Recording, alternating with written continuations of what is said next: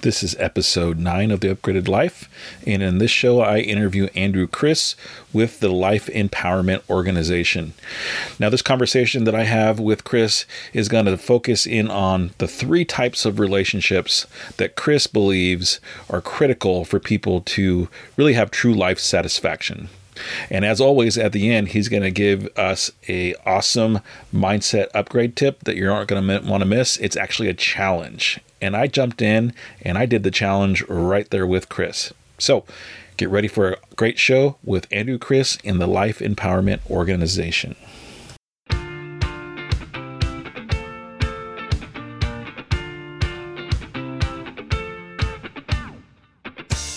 Thanks for tuning in to the Upgraded Life podcast. I'm your host, Dr. Nick Sotelo.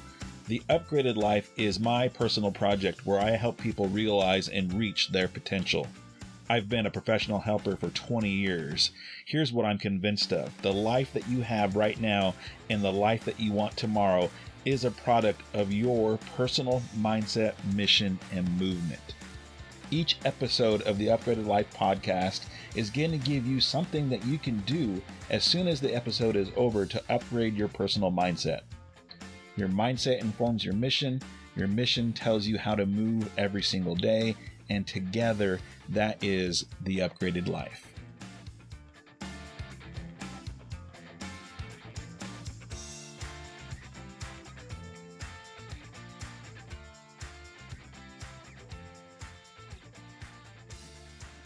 All right, I am here with Andrew.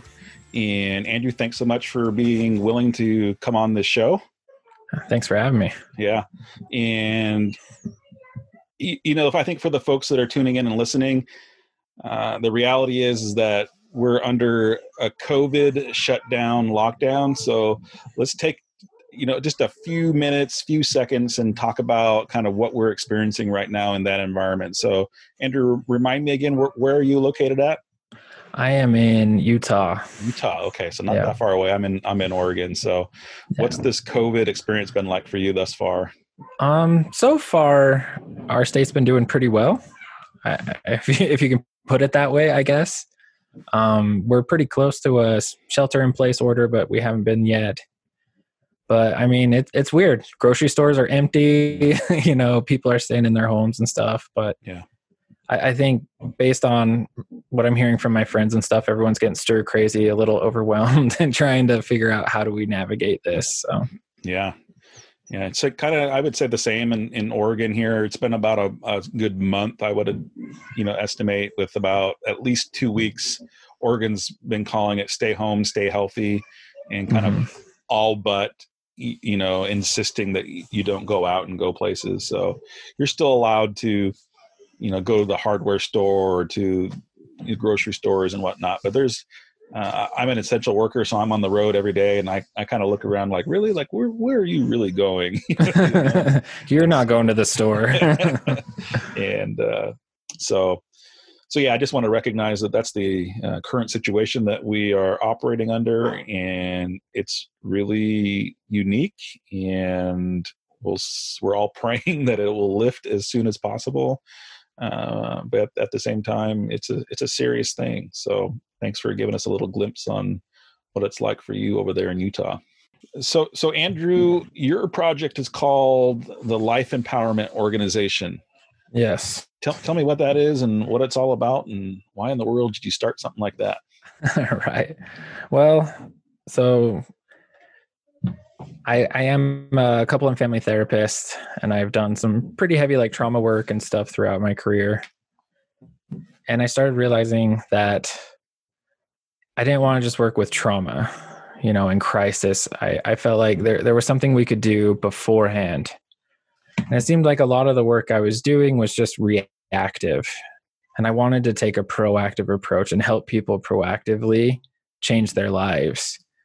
And so I the interesting thing i'm not just a, a, couple therapist it was also like a mental health therapy program you know kind of thing so i've worked with individual couples and families and i realized kind of what happens is the same dynamics tend to play out just at like so like if as an individual i have unrealistic expectations for myself.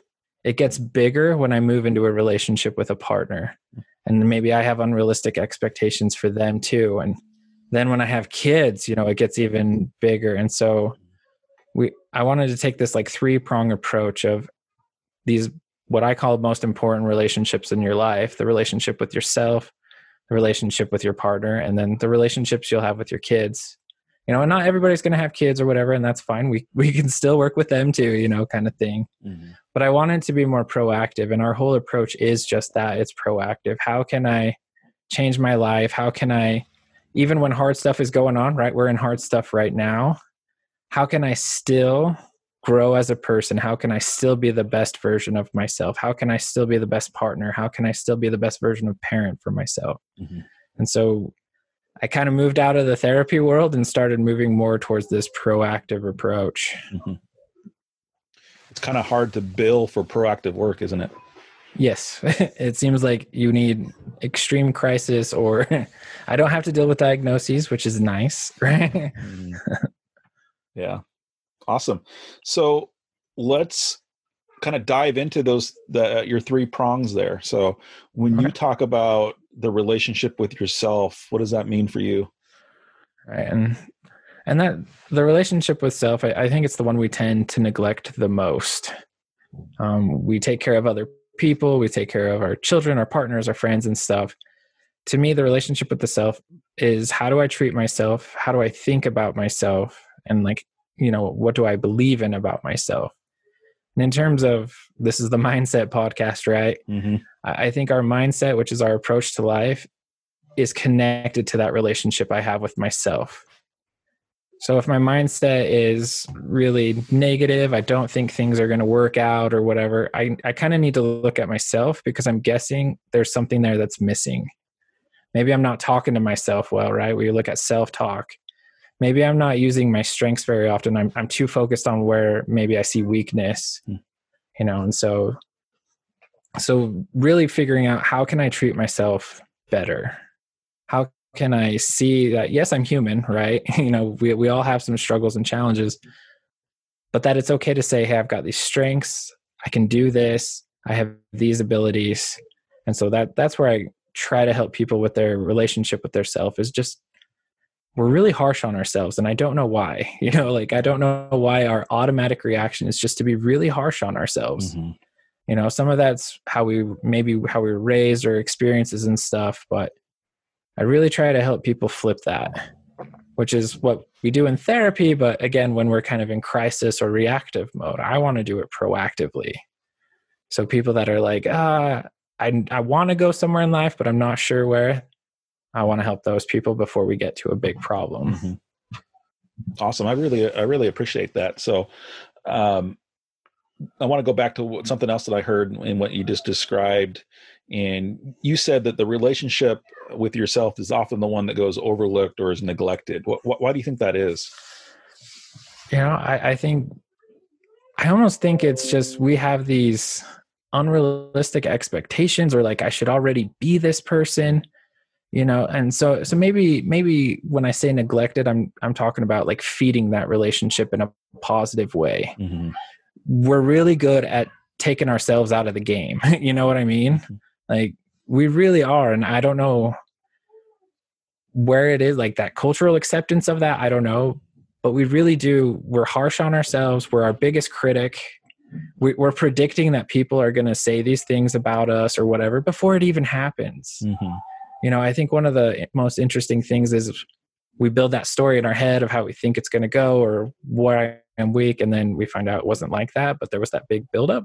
Mm-hmm. to me that's all taken away from that relationship with yourself. If i'm if i'm just talking bad about myself and bagging on myself you know it, it's not going to lift me up and that's going to affect my other relationships in life. You know i, I worked with uh, one guy that he was just overly critical of himself. He was a he had to be perfect, you know. And we started started working on it because he was struggling at work. He had just gotten dumped and he didn't understand why, you know. And so he started seeing himself differently and realizing because I don't treat myself well, it's coming out in other areas. Mm-hmm. You know, and so figuring out it's okay to have some self-compassion. We hear about compassion for others. Mm-hmm. We got to have self-compassion too. It's not selfish. Now if you're completely focused on yourself and you know neglect everything else yeah that's when we move into the selfish territory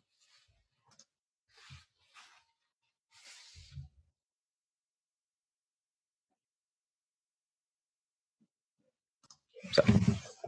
So yeah, that that concept of self compassion uh, is very much familiar to me, and of course I um, got it when I was really kind of studying Buddhism, and and that's really kind of the the current Dalai Lama. That's that's his uh, school of, of Buddhism is the is the uh, school of self compassion, and so I've listened to a lot of his teachings and readings around that, and uh, he has a lot to say about that in terms of the role that self compassion has and you know our overall life experience. So I don't I don't know where, where did you come across that concept of self compassion?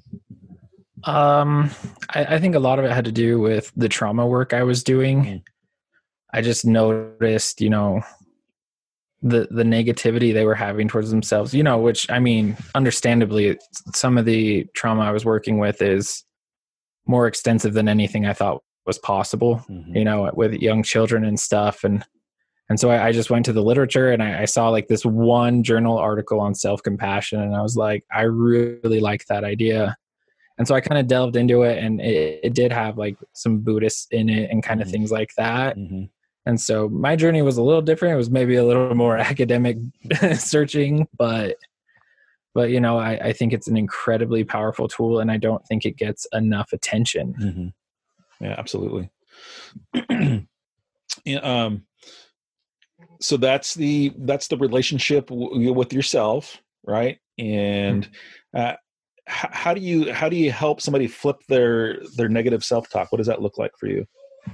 Yeah and so that's kind of the the hard part right is the relationship with self is i see like the self-talk and the beliefs you have about yourself is kind of symptoms of that but it's also how you can feed it. And so what i try to do is really get people to see how what what are they automatically saying to themselves you know? So maybe you have a, a challenge coming up right? I, have worked with a fair amount of students so tests right? That that's that's the like simplest example coming to my head. The student that's thinking right away i'm going to fail. I'm going to fail. I'm mm-hmm. stupid. I can't do this. I'm going to fail. They're probably going to fail mm-hmm. because they're going to create it. Mm-hmm. and so i really try to help people lock into what they're saying to themselves not only just what they're saying, but how it's making them feel sure. about themselves. You know, I, I, really try to attach the thought and the feeling together. I think it's really easy. Like in therapy, there's certain models that kind of separate the two a little, bit. I try to weave them together a little more because I think if you can feel the negativity, the, the power of it, you're you're going to be more likely to want to ch- change it. You know, it, it's like if you if you're like okay i just want to start a fitness goal here i go i've you know i'm excited i just got a gym membership. Maybe you're a little overweight or haven't worked out much you know and then you walk into the gym and you just see this huge person right? They're just cut they're incredibly athletic. And the first thing you say to yourself is i'll never be that. I don't look like that. What are the chances you're going to go in and one have a good workout or two you're going to go back? Sure you know, just right there because of how you've just treated yourself. Yeah. Or you may try to or- overcompensate and hurt yourself. oh yeah, right? and that's when you get those interesting videos on social media. right, right? absolutely, yeah, yeah. And it also reminded me. I think it's a Henry Ford saying, right? Whether you think you can or whether you think you can't, you're right. You're right. mm-hmm. Yeah, I was just looking at um, the footnotes uh, out of a book uh, called High Performance Habits by Brendon Burchard, and uh, it's a great book. I, I, recommend it. I'm taking my uh, leaders at work through through the book right now, kind of for round two. But anyway, the reason why I'm talking about that is in the back he has you know um, the end notes to support the claims that he's making throughout the chapters, and I was just running through it. And one of the things in there was he calls it uh, confidence, but I think in in the, in our world it's, we call it self efficacy, right? In, a, mm-hmm. in, the clinical world, and he had all of the studies that linked uh, confidence slash self efficacy to all these other disciplines and all these other factors that determine success and positive outcomes. And uh, that that belief that confidence that self efficacy is one of the most important factors that explains more the variability than than most of the other factors. And i thought that was mm-hmm. i was looking at this morning and i was just reaffirmed because i have you know very similar ideas around that so. Yeah. So where do you think you know people get pushed in the in the in the unhelpful direction in terms of you know those negative thoughts coming so quickly and so automatically. What's what's your what's your idea of how how that how people uh, develop those patterns? I, I think it comes from a few different sources. Um, maybe we go back freud your family you know you know definitely the the family culture you grew up in you know were your parents very encouraging or were they discouraging mm-hmm. you know things like that and how your parent treats you when you're young is one of the big ways that you start picturing who am i mm-hmm. in this world mm-hmm. what's my worth to this world what's my mm-hmm. value as you start getting older you start moving into other relationships you start having partners you know or bosses and mentors and things like that and how they treat you and i think what's what's difficult too is the more you find people if it's negative the more you find people that do that, like your brain just does it so fast. It's almost a reflex at that mm-hmm. point. Mm-hmm. And you, and you don't even challenge it. You're just like, well, it must be true. It's a given. It's a, it's, it's yeah. I, I do an exercise. I call it the balloon exercise because I feel like the, these claims that we have about ourselves, like, oh, I'm so stupid. I hate that word, but we'll use it because it popped out. you know, we believe it. And then you ask the person, so, you know, what is stupid? What does that mean? What evidence do you have for it? And usually what you find out is it's like a balloon. It's full of hot air and it takes up a ton of space. Mm. but there there's no weight to it. Mm. It's like if you just pop it, it's gone, you know, kind of yeah. thing. And, and but it's because it, we've gone so long, just reflex after reflex. I never challenge it. I never challenge it. Mm. Which is why, you know, if we connect to something, whether it's like a passion to ourselves, you know, like, wow, I really love this and I connect with it or we we find a, a, a partner that just brings out the best in us and we're like wow i've told them everything about me and yet here they are still sitting with me. Like that's when naturally right it starts kind of you start kind of looking at things but i don't know man. I, I just think a lot of it is external and then it just becomes this internal reflex mm-hmm. you know and something about mistakes too i think that comes up a lot. Like if i've made a mistake i make it way bigger than it is and then i never let go of it. Mm-hmm. you know and so like the weight of the past is still there. So it must be true in every thing after it right? Like that must still be there and and it's not. And and again here we come back to that self-compassion thing right? The forgiveness and stuff. Mm-hmm. and so that's kind of the work i i try to help with to get that relationship with self is so we're not doing that as much. I, I don't take out accountability. I think accountability is one of the most powerful things you can do for your life. If you don't own your life, the good and the bad, you know, it, it's not going to work out. You're not going to feel genuine to yourself. You're not going to feel, you know, so. So, what is accountability for you then? Accountability, I think, is one just recognizing your role in things you know, I, I think I work with couples. I, I believe you work with couples as well. I don't know about you, but when I work with couples, usually what happens if they're in conflict is there's a lot of finger pointing. yeah. Like, I'm totally fine. It's yeah. them, you know, kind of thing. Accountability to me is recognizing that there are forces that are out of my control that I can't, but there are things I'm doing that are influencing the situation or that I need to own up to. Like I can play victim or I can own it. Mm-hmm. You know, I, have heard it kind of put I can be a victim or I can be a, a survivor basically, or I've heard some people call it a warrior, you know, like I own the good and the bad. Mm-hmm. And so to me, that's what accountability is, is recognizing my thoughts, my decisions and my actions from those thoughts, those are mine. Mm-hmm. So if I'm thinking my partner is this, this, this, and this, I have to own that because that's my thoughts, you know. I, I can't I can't control that person. I can influence them. But to me, without that accountability, you're you're either just walking around blaming, or being a victim or you're taking on way too much responsibility which to me is just as debilitating if you're going to have the whole world on your shoulders and try to hold it up like how are you going to do that Yeah. so So it's it seems like we shifted into maybe your second prong there, you know, the relationship with the partner. Uh, yeah How else do you describe that relationship with the partner?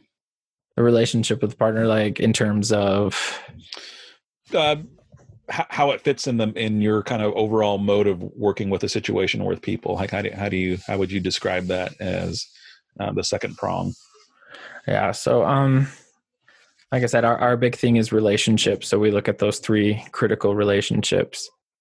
Um, I, I think some of the stuff that happens in your own personal development is going to come out in your relationship. And that, that's the good and the bad, of course, right? It all comes along with it. So when I, work with couples, what I really want to work on is the couple's strengths. I think the individuals each have their own strengths that they bring into the equation. And then each couple together, like you you've worked with them you see it this just unique story this they just have a flow or they don't you know kind of thing and so i like to draw that out and figure out okay how can we use this to get you running efficiently? Mhm. uh, a lot of my work is not like this is what i define the perfect relationship as because i can't. I, I can't define it for people. I really try to use what they want you know what their their values what their hopes their dreams their visions are.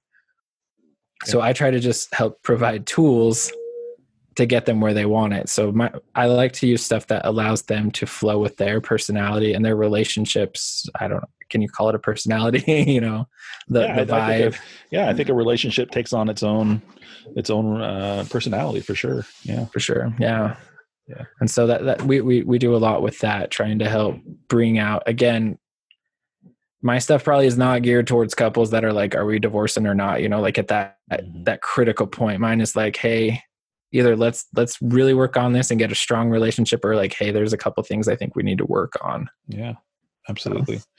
So I, I'm guilty of talking a lot and talking to a lot of different people, and I taught at the graduate level for several years, and so I'll make kind of these claims that when they leave my mouth, they kind of sound like they're they're all applicable, right? Um, so I'm going to humble myself and check one of these out with you, but all right well, one of the things that I used to say, you know, out of out of a a hundred percent of the couples that I have ever worked with that are coming uh, because they're experiencing um, strife in their relationship or, or some kind of problem, some kind of um, violation.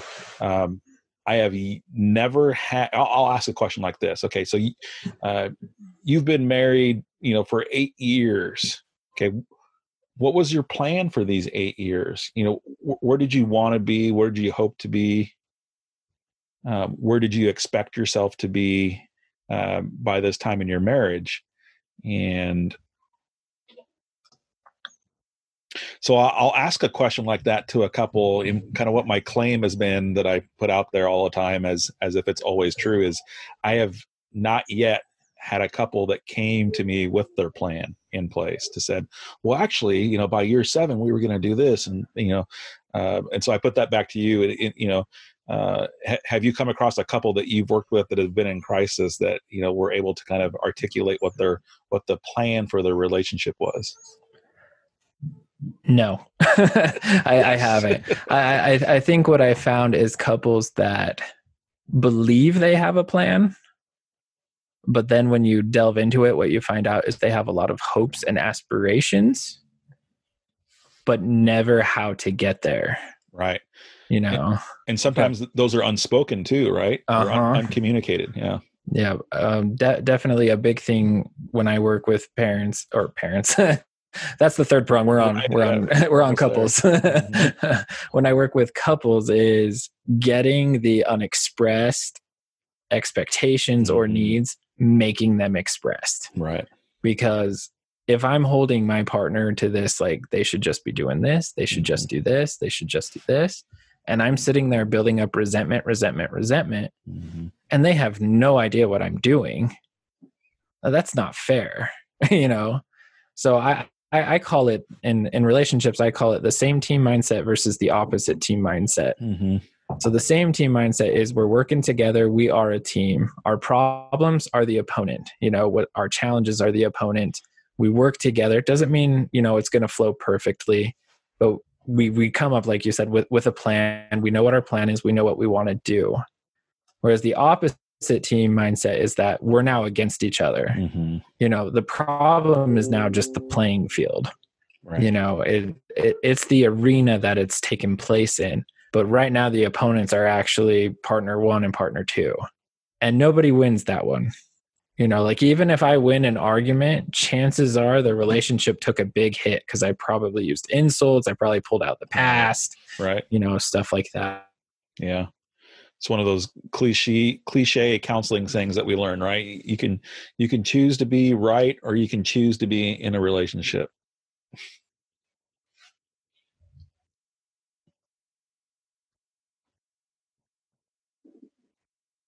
Can you hear me? Yep, I can. Okay. Sorry, it started flashing funky on me. Yeah. Made me nervous. Yeah. It's what it did last time. But yes, it it is one of those kind of cliche things we learn in therapy, but you know, it, it's interesting though how many partners don't see it that way. You know, they they see that short term I want to win, I want to get my point across, and they leave out that long term, and that long term is where that plan comes into place like where do you want to be in eight years? And how are you going to get there? And yeah, I'm I'm right there with you. I, I've I've never seen a couple actually have the plan. Yeah. Yeah, and it's you know, and, and I I talk. I'm big on you know if you want to move this relationship forward, it's about creating shared vision. Um, mm-hmm. Um, it's about agreement about how you're going to use resources. Um, it's it's all these things about like you said, uh, the the the we or the team mindset versus you know we're, we're the adversarials in this. Right.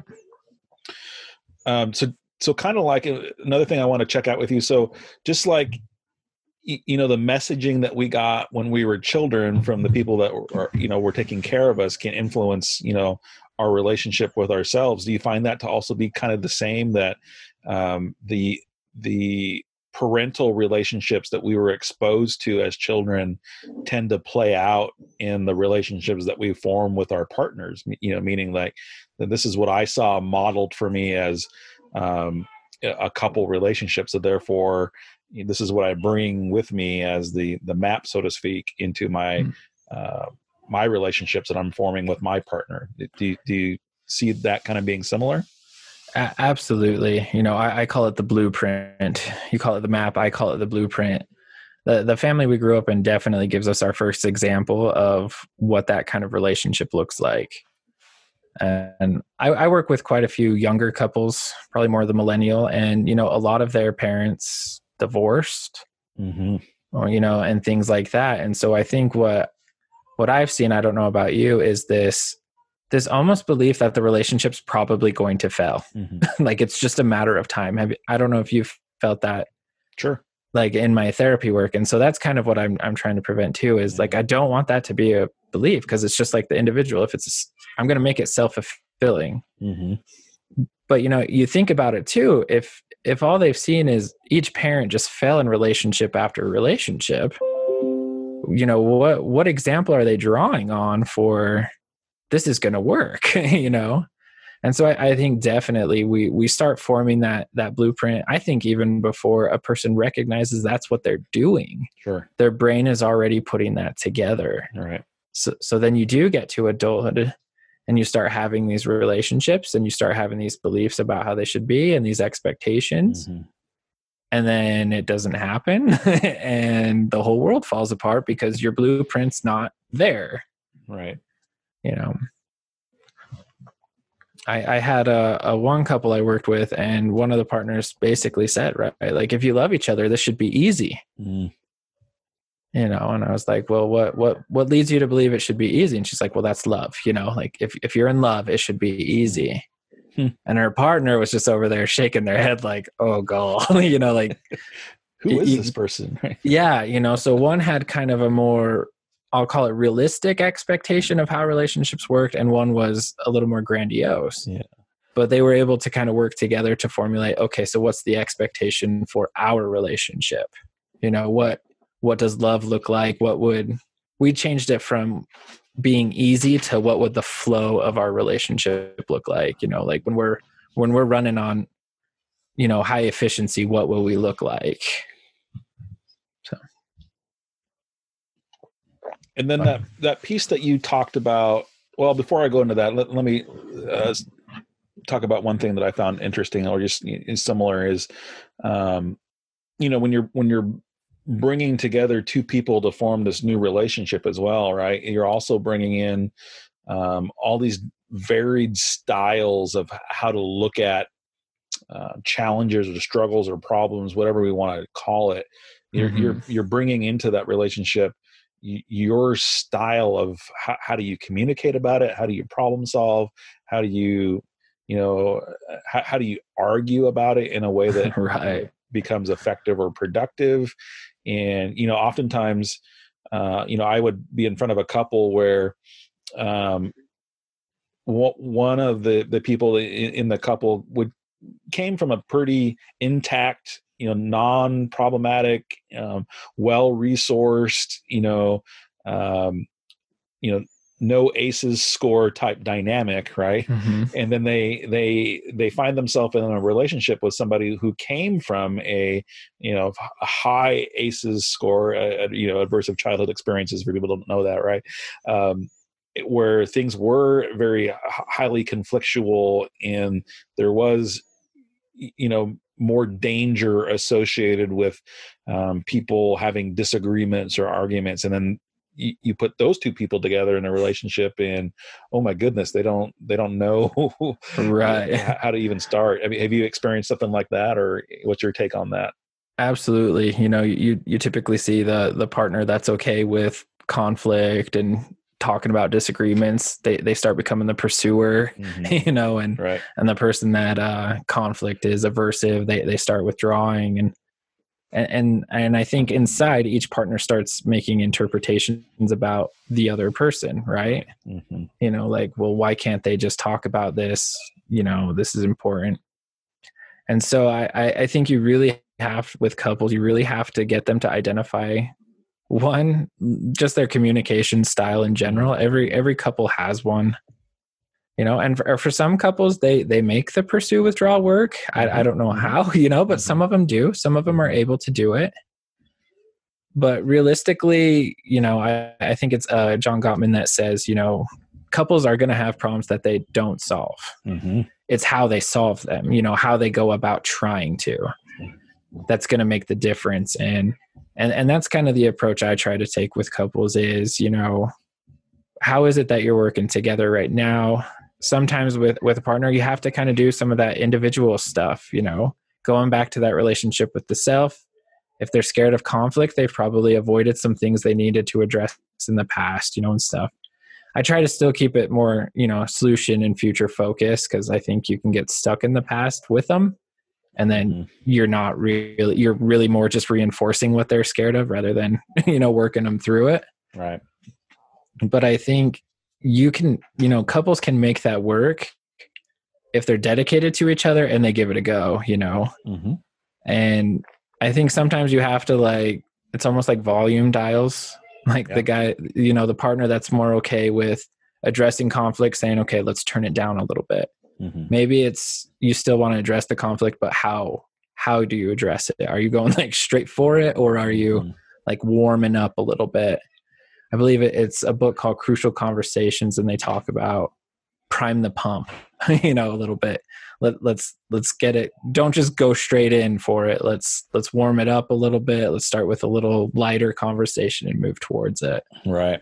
So yeah you brought up his name and of course both of us having the background of in, in you know couples counseling or however your degree was was mm-hmm. labeled um, yeah so i remember being deeply convicted by one of gottman's books where he basically kind of trashed um, family therapists and couples counselors uh, uh, by basically saying, I mean, it was so, at least for me, it was so true where he was saying, we, you know, in couples counseling, we get trained to basically force the partners in the relationship into being uh, the, in the validating style of, of communicating or relating to, to one another that, mm-hmm. you know, we kind of esteem that as the ultimate goal of, of couples counseling and therapy.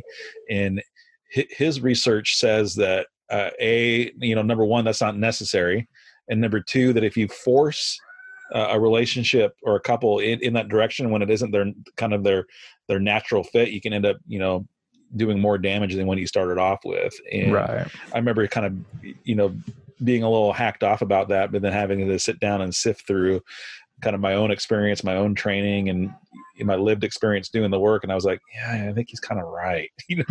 Right and, right. um, and, and what you know you can have a conflictual style in your relationship with your partner as long as you and i can't remember he has um you know kind of a, a dual phrase for it but i'm going to make it up in terms of it is if you can be a, a, a conflictual and affirming, right? Which means mm-hmm. that you know, the, for the most part, you're affirming one another. Every once in a while, you kind of get into this this gridlock where there really isn't resolution to it but right. but the the positive aspects in terms of the frequency and the overall experience outweighs those times when the, when there is conflict and there's there's even a volatile style of that that you know um, where maybe things are hunky dory 95% of the time, but then 5% of the time you just have these major, you know, knockdown dragouts. But you're able to kind of overcome it and again the, the, you know the the positive outweighs the negatives and so he's kind of he stems that back into the love bank right that as long right. as you have more positive deposits in the in the love bank uh, you can make a lot of different relationship styles work it's when you don't have that um, positive balance you know worked up in your relationship and you, the four horsemen are in play that's when your relationship is in in for trouble. So i i just remember reading that book and kind of like i said being convicted and sifting it through my experience and said yeah i think i think he's got something there. Yeah.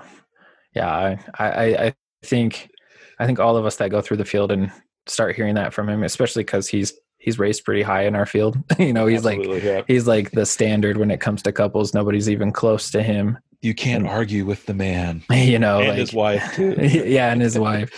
You know, but but it's true, you know, and I know even in my own practice when I started recognizing, okay, I need to work with the couple style rather than say, hey, here's like active listening and this Absolutely, is how you need yes. to look while you do it, you know, kind of right. thing like I remember uh, one model I was taught like like the talking stick, like you have them hand it back and right. forth.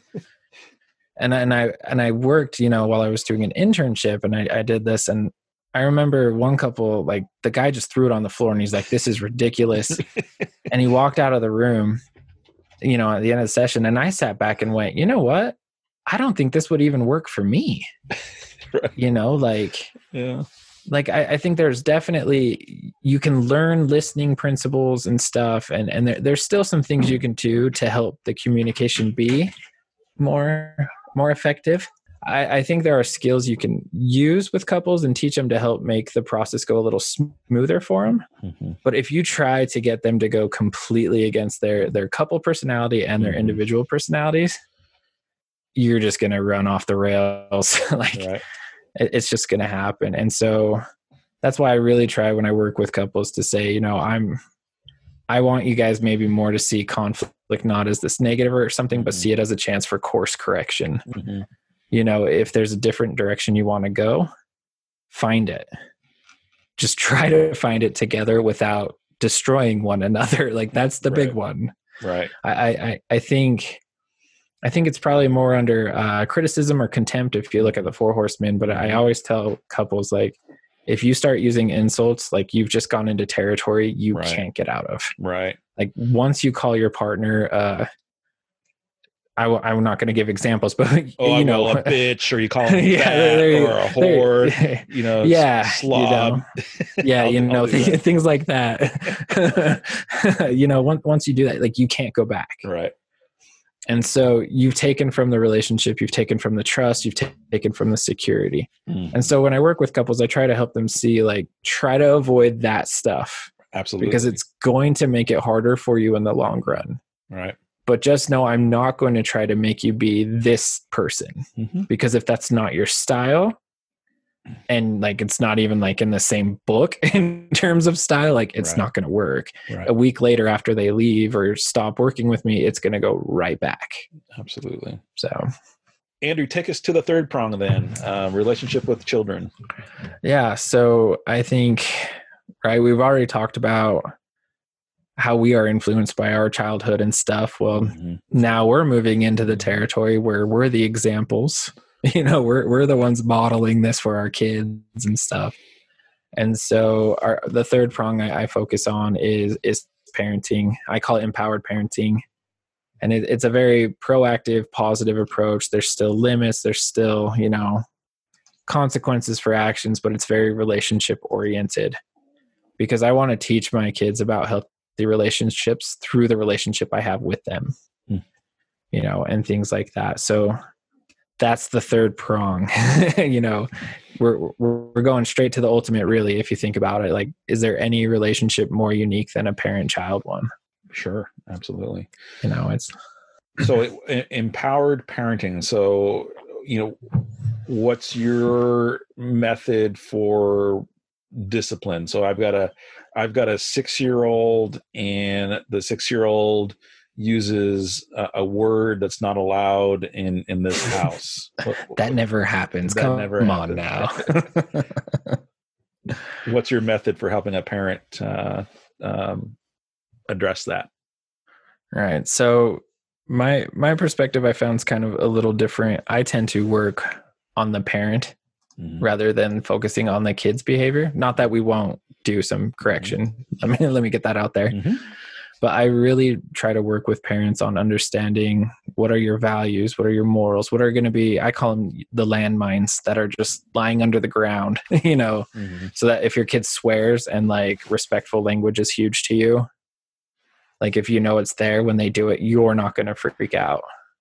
Because I think, I think what tends to happen is we Wait, so wait, react. wait, Are, are you saying you shouldn't swear at your kids in response to them swearing? yeah, you know, it just kind of takes away from the point. If you just swore and I tell you to shut the hell up, you know, like I'm, I'm just modeling to you, go ahead.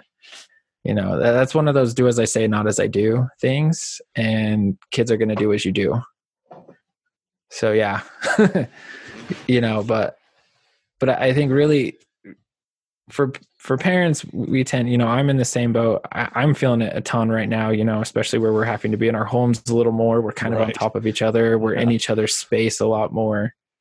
Like my temper's getting worked up. My emotions are a little more high, you know ramped up than usual just from circumstances and it's all coming. So what i try to do with parents is work on you know your own emotion regulation how to keep yourself level headed in a situation like that because if a kid swears and it's a word you don't like i can erupt at them tell them that's inappropriate that's not what we say here and i'm saying it in volume 12 you know or or i can just let them know hey you know that's language we don't use around here. This would maybe be a more appropriate word if you continue to use it then we're going to have to have a different discussion. Right? I don't make a big deal out of it. The kid's probably not going to make a big deal out of it i make it a big deal well now the kid's got to defend himself. Mm-hmm. you know so maybe the kid didn't even know what the word meant. But now i just put them on the defensive so they're going to own it whatever it was. You know now they're going to defend it. You know so so when i when i look at parenting i really try to help the parents get to understand their vision for who they are as a parent and what they want to accomplish. Even when i look at parenting goals it's not who they want the kid to like grow up and to become i think parents sometimes they try to prescribe for their kid what they want their life to be Mm-hmm. and that can be really dangerous you know i, I think about a, a client i worked with that they they were in medical school and stuff and they were really struggling and to the point that they were suicidal and i just Mm. asked like why are you here and they're like well this is what my parents wanted for me Right. I was like, well, what do you want to do? And he, you know, and they were like, I want to teach. Uh, yeah, like, like if I could, you know, like we did the like if it were a perfect world and nobody Right. knew, you know, made a little safety, and they were like, I'd love to teach music at an elementary school, Yeah. you know, but they were so far away from who they were because the parents had this goal for that kid. Right. So when I set goals with parents, it's really on how are you going to be as a parent? Well, if I want you know, there's the basics we want. We want our kids to be respectful. We want them to be, you know, hardworking. Okay, so your goal is how are you going to teach them that? You know, rather than I want them to be a doctor, maybe it's just I want them to be respectful, you know. So what are you going to do? What's the goal for your behavior? And that that's where I tend to focus and I think sometimes it throws parents off because they they're expecting I'm going to help them change their kids' behavior, hmm but I tell them we can't change the kid's behavior directly. I can't control that kid and neither can you. But we can influence them by how we behave, Sure. you know, and and so I work a lot on that and we, we still do limits and stuff. Like it's not permissive. You know, I, I think sometimes when people hear like positive parenting or like empowered parenting or proactive parenting, they think permissive. hmm it's not it's just instead of dropping a hammer right you know because i think some of us were raised with that there's a quote i don't know who said it and i don't know if they actually know but it says like if all you have is a hammer everything becomes a nail hmm you, you i'm sure you've heard that one Right. That's. I mean, that comes out of that's Maslow's hammer, right? And so. right Yeah. Yeah. you know and so so i work work with parents on that you know like Right. if everything to you is just this meltdown and i've got to address it heavy handed like one you're not teaching your kid anything other than to fear you or to be sneakier. Like that's the funny one right? They're either going to fear you or they're just going to get Mhm. sneakier. Whereas the approach i go for is we still have limits we still enforce them and we enforce them consistently. But i'm also going to try to teach you how to how to manage yourself and how to handle life like life skills. Hmm you know and i think that's missing a little bit in today's world. I, I won't lie. I'll, I'll throw that out there. It might be a little controversial for some but i think there are life skills missing from an upcoming generation in terms of some of this you know? I mean, you said that you've working with a lot of mil- millennials. So, so what are you seeing? Uh in, in terms of the parenting? And the missing life skills? the missing life skills how to regulate themselves Mm. how to manage you know if their temper. One of the big things i've noticed is if i think i'm right i'm right like i'm not even open to any counter arguments or anything like you're either with me or we're now against each other kind of thing which obviously like in the real world that there's not one right and one wrong answer Sure. right. you know there's Yeah. variations of all of it. Some of it can be right and some of it can be, you know, kind of thing. And so I, I think there's that delay of gratification, Mhm. I think is a big one. Mhm. I heard a chuckle on that one. Absolutely. Yeah. you know, and, and I think when, when you look at parenting, right? So if you've grown up thinking because I want it, I should have it. And now you're a parent and you're raising a kid and you're like, well, I think you should behave because I want you to. and then the kid goes, mm you know, like, like how, how are you going to manage yourself if you don't know, even know what delay of gratification is or, you know, parenting, just because the world sped up with technology and everything doesn't mean Mhm. parenting did Right. you know and so I, I think that's a big one for young parents is one recognizing a lot of the misbehavior they see from their kids is just developmentally normal hmm or potentially some of how they're approaching the situation as a parent Yeah. You know i, I can't do much about the developmental stuff you know as you know as long as things are going but i can help the parent with their behavior and so that's usually where i go for Andrew, let me throw a quote at you and see if you can uh, identify who said it. You ready? oh man putting me on the spot Putting you on the spot. Okay, so here it goes. The children now love luxury. They have bad manners, contempt for authority. They show disrespect for elders and love chatter in place of exercise. Children are now tyrants, not the servants of their households. They no longer rise when elders enter the room. They contradict their parents, chatter before company, gobble up dainties at the table, cross their legs, and tyrannize their teachers. Who said it? Oh, I've heard it too.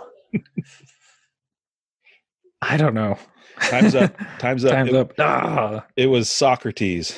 Yeah, yeah. Right. I was gonna say I know it's like a long time ago. a long time ago, right? And so, um, you know, and I, and I say that in jest that you know sometimes we can attribute some of these things to you know whatever generation, you know, and I'm I'm Gen X, right? And so, and right now, you know, you see the Gen Z and the millennials kind of really taking it to the boomers and whatnot, but you know, so, some of these things have been, you know, Oh, they've been around throughout the ages, right? And Yeah, they've been around forever. been around forever. So I always like to, you know, throw that one out there when we're talking about, you know, one specific generation or, or, or the next around that. But uh, right well and, and I, I think i think what's changed a little bit again for the parenting though for me that i've seen with like the younger parents is just again they they've had everything they've wanted at their fingertips mhm, yes. in, in such a different way Mhm, so i'm not trying to throw like i'm a millennial i'm not trying to throw us under the bus but i, I think again like everything else is sped up Sure. but not parenting yeah. and relationships you know and, and so i think Yeah. that's where i see some of the the generational difference of Yeah. well if it's not working or whatever i'm just going to throw it away Right. Like Yeah, I, I if- re- If, Oh, if, if I can't make it in the microwave in less than three minutes, then right I don't have any room for it. Right. And that's, right that's not how you cultivate a relationship between parent and child. right and, and and that's where I'm. I, I knew that quote i was like oh i was like i know what he's doing yeah and and you know relationships are those things and again we're we're, we're experiencing it right now right? When we're, when we're Mhm. stuck in our homes and we can't go anywhere um, we're, we're really reaping the- fruits of how much we've invested in the relationships between our partners and our spouses and whoever's whoever's you know but it takes time and it takes effort and it's messy and yep. it's all those things and you just can't speed it up. You can't pop it in the microwave for three minutes and and nope. have something And- that you're going to value. And, and that and that's what i think has been the biggest change of what i've seen like when i've worked with older parents to newer parents is just mm. that well it should just happen. Yeah. It, it doesn't like you have to put that time you have to put that work in. Have you ever seen gary vee kind of talk about this subject? I have. Is he the one that talked about like our education model is completely out of date and well he does. He talks about a lot of different things but he he he will um he's kind of funny. Uh he talks about how um you know we we bag on the current generation's kind of dependence on electronics and we we talk about how it's you know so you know pop culture antisocial to be on your phone all the time Mhm. and how we used to go outside and play and kids never do that right? And when gary said this i was like uh, it was because he's my age right? And so it was so speaking to me. He's like when you were bored and you went outside you didn't play with your friends you knocked a ball that was attached to a rope around the pole. Yeah tetherball right? So when your friends weren't home you sat on their porch and waited for hours for them to get home. And i was like i so did that you know? Yeah. and, uh, um, and he talked about uh, you know technology in, in the smartphone it isn't the problem it, it actually exposes the problem Right. that, that Yeah. if, if your level in of investment in your in your children can't compete with the smartphone well that's not the smartphone's fault right i Right. mean anyway i'll sell Well, off my soap No, I, I, I no, I, I- I think you're onto something. I think it's kind of what we talked about earlier. You know, you can take that victim mentality, like it's mm-hmm. the the cell phone or whatever. No, you know, it's. I like that that it's exposed the problem mm-hmm. because we can't get rid of technology. right You know, it is part of our world. You know, I, I do agree. You can't hide kids from it. They're going to need to know how to use it. Mhm. But it's when you use it as an excuse or it becomes a barrier to the connection you need to have with your partner or your kids or you're just on it all the time you can even neglect yourself with it yeah absolutely you know and so you know i don't think you have to run from technology. I think that's the wrong perspective. That's just Right. going the other direction. Right. It's just how are we going to moderate it? Absolutely. And, and understand the pros and cons about it too right? And for sure. I mean i had this reality. My youngest is 12 and he's never not known a world without a touchscreen right?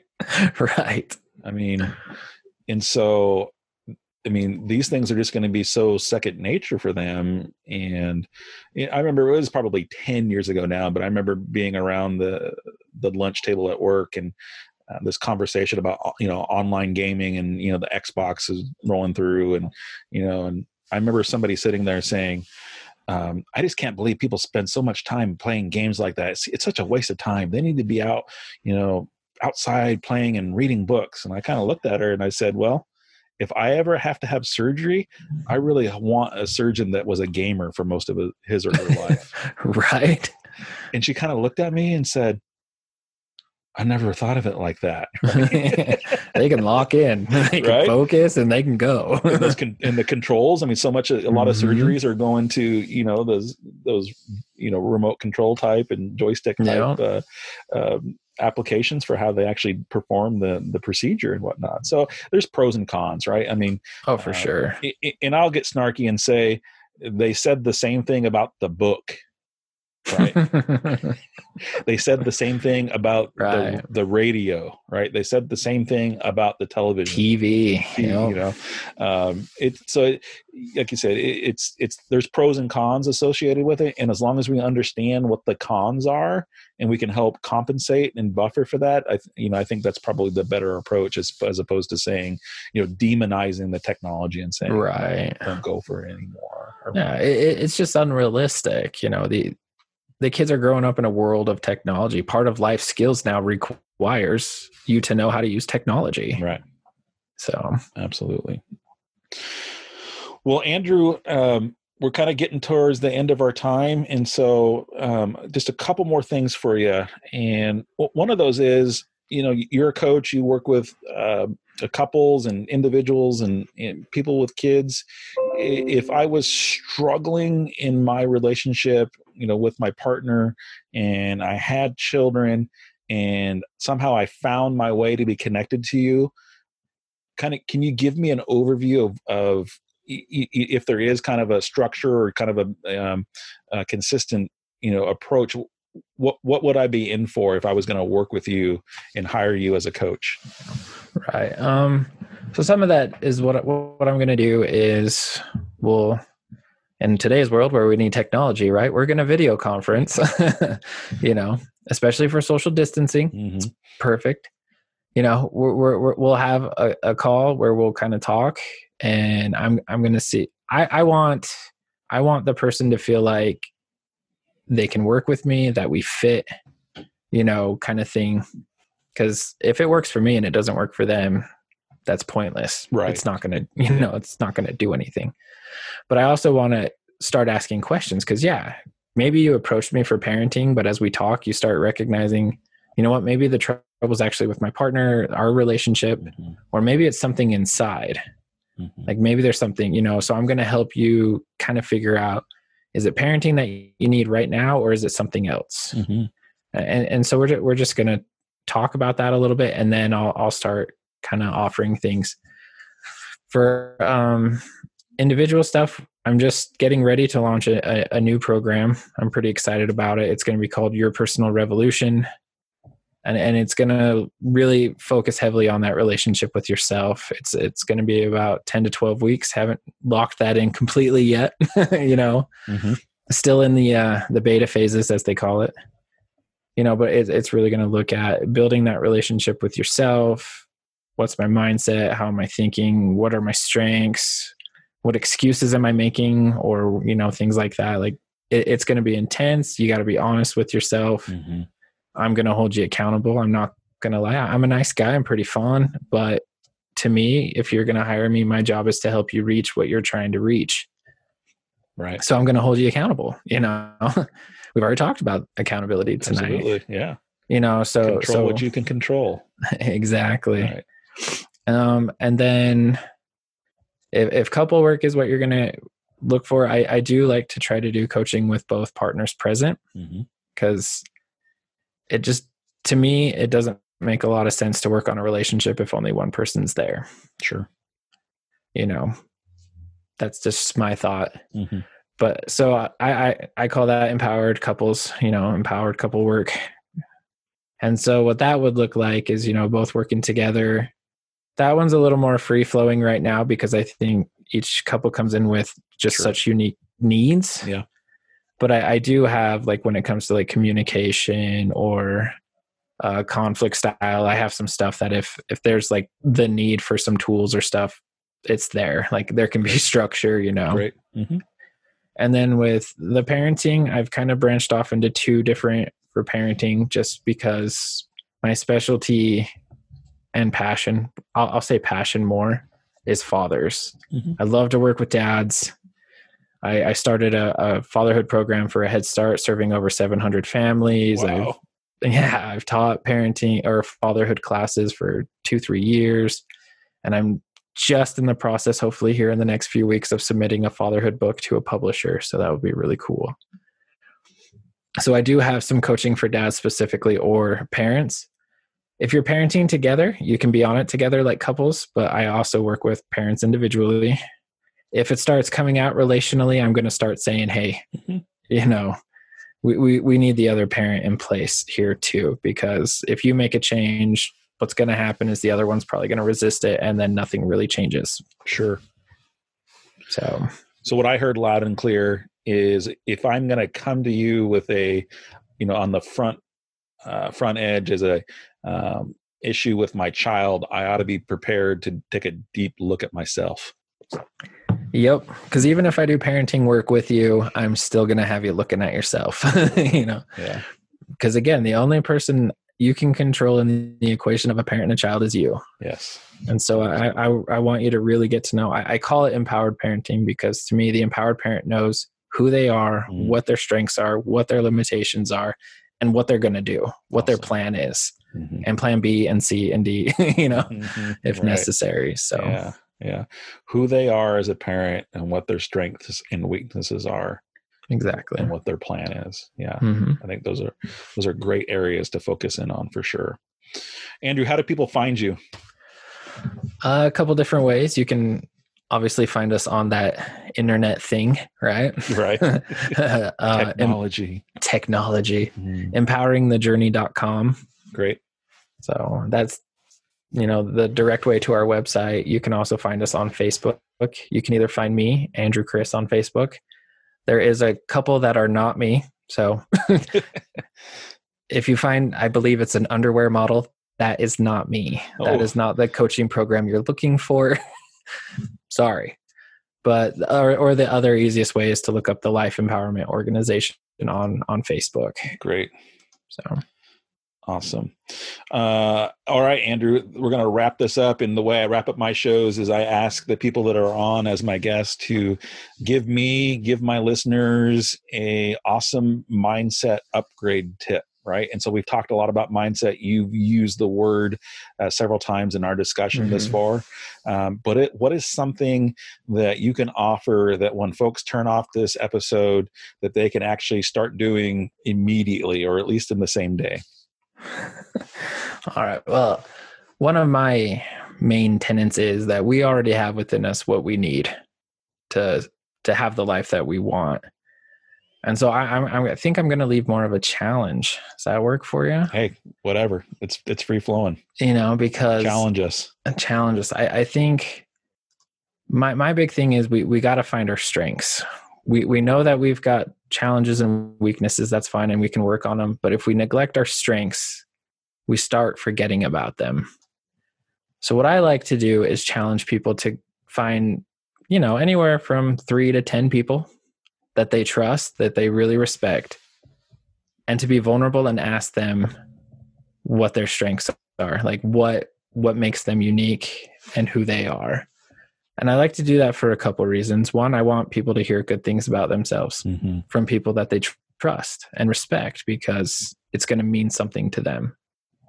But two, I want them to hear what makes them unique about them, Mhm. you know, so that they can think about that. Because again, to me, the, the mindset is related to that relationship with self. One of the quickest things I like to do is focus on is get away from where you lack or fail. And let's look at where you're unique and standing tall. And so I'm going to challenge your listeners to go out and find three to 10 people that they trust and respect and start asking them, right? Which is weird because some of us will feel like ah, that's that's like selfish, right? I don't know anybody. You can re- yeah, I don't know anybody. We do. We we all know somebody. If you can only find two, that's fine. But I'm going to challenge you three three to ten. It might be a little harder with social distancing right now, but maybe more than ever, we need that because it'll allow for some connection and stuff too. But I, I really want to challenge people to get to know what makes them them. Awesome. So, can I start that challenge right now? Let's do it. All right. And so, Andrew, you know, what are some of the strengths that you've seen in me in, in the short time that we've known each other? You are one of the most empathetic guys I've ever met. Wow. I, I just, in the way I've seen you interact with others in the group we're in, or the way, like, if I've talked to you about situations, you don't go for the solution. You you go straight for that connection and i genuinely feel like you're there with me. Or even when i read your comments to other people like you're right there with them it's not this like oh i'm just to sound good kind of thing like you are there with them. Mm-hmm. And, and I, I think that comes across even in text on a screen wow yeah I mean, I, I took a big stab at it. I didn't know what you were going to say, but uh, I, I, really I accept that feedback, Andrew, and I and uh, it means a lot coming from somebody like you, given the work that you do and and you know the the impact that you're trying to make in this world. So there you go, folks. I started off, you know, I got one down. I got to do at least two more, uh, but I really do really appreciate that. I um, that you know we need to have that vulnerability and mm-hmm. connection mm-hmm. to other people and they are in our in our world around us and they are in our sphere of influence and these people want to be connected just as much as we need to be connected exactly well. and it just takes somebody to to kick that off. So andrew i, I really appreciate you bringing that challenge uh, to to me and to this show and to my listeners. And i, I really um, will you know reinforce that that if if folks that are listening were, were to actually do that you, you may never know what the, the feedback that you're going to get and it may be something exactly. that just kind of blows your hair back in a, in a good way so well i look forward to following in here in a few weeks or whenever and seeing how your listeners and you are doing with the challenge absolutely Andrew, thank you so much for uh, being on the show, even in this current stressful environment with COVID and whatnot. Um, this is, was an awesome talk. Uh, I really got a lot out of it, and I know my listeners are uh, going to get just as much out of it as well. So, thank you very much. Thank you for having me. Yeah, no problem.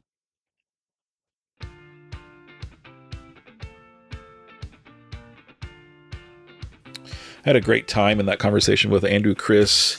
And just to recap, he is with Life Empowerment Organization. And I'm going to tell you how to connect with him should you ever find the need. So he's all over social media. He's got a Pinterest page, Life Empowerment Organization on Pinterest. On Twitter, you can find him at the LEO Journey on Twitter.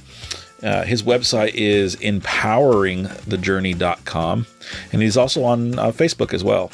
And uh, you know, Andrew's got a lot of things going on, but one of the things he's doing is is coaching parents to be better parents and better people and better partners. And I just can't think of a better thing for somebody to do, given you know what I've experienced and what I've seen in my career in youth corrections, uh, there just can't be enough help out there for parents. So my hat's off to Andrew Chris in the Life Empowerment Organization. And if you heard something in this talk that I had with him that uh, sparked something in you, and maybe you want to reach out to him, I would encourage you to do so. You never know how he might be able to take you to the next level. All right, so that was episode nine of the Upgraded Life. And just a big thank you to all of you that tuned in and that are enjoying this podcast. And if you are enjoying the podcast, do me a big favor go find a place where you can leave me a review. And if you're listening to this on Apple Podcasts, then you can leave me a five star review there. And that really kind of helps provide some wind in my sails as I push forward to make new episodes. All right, we'll see you on another episode. This is Nick Sotelo with The Upgraded Life signing off.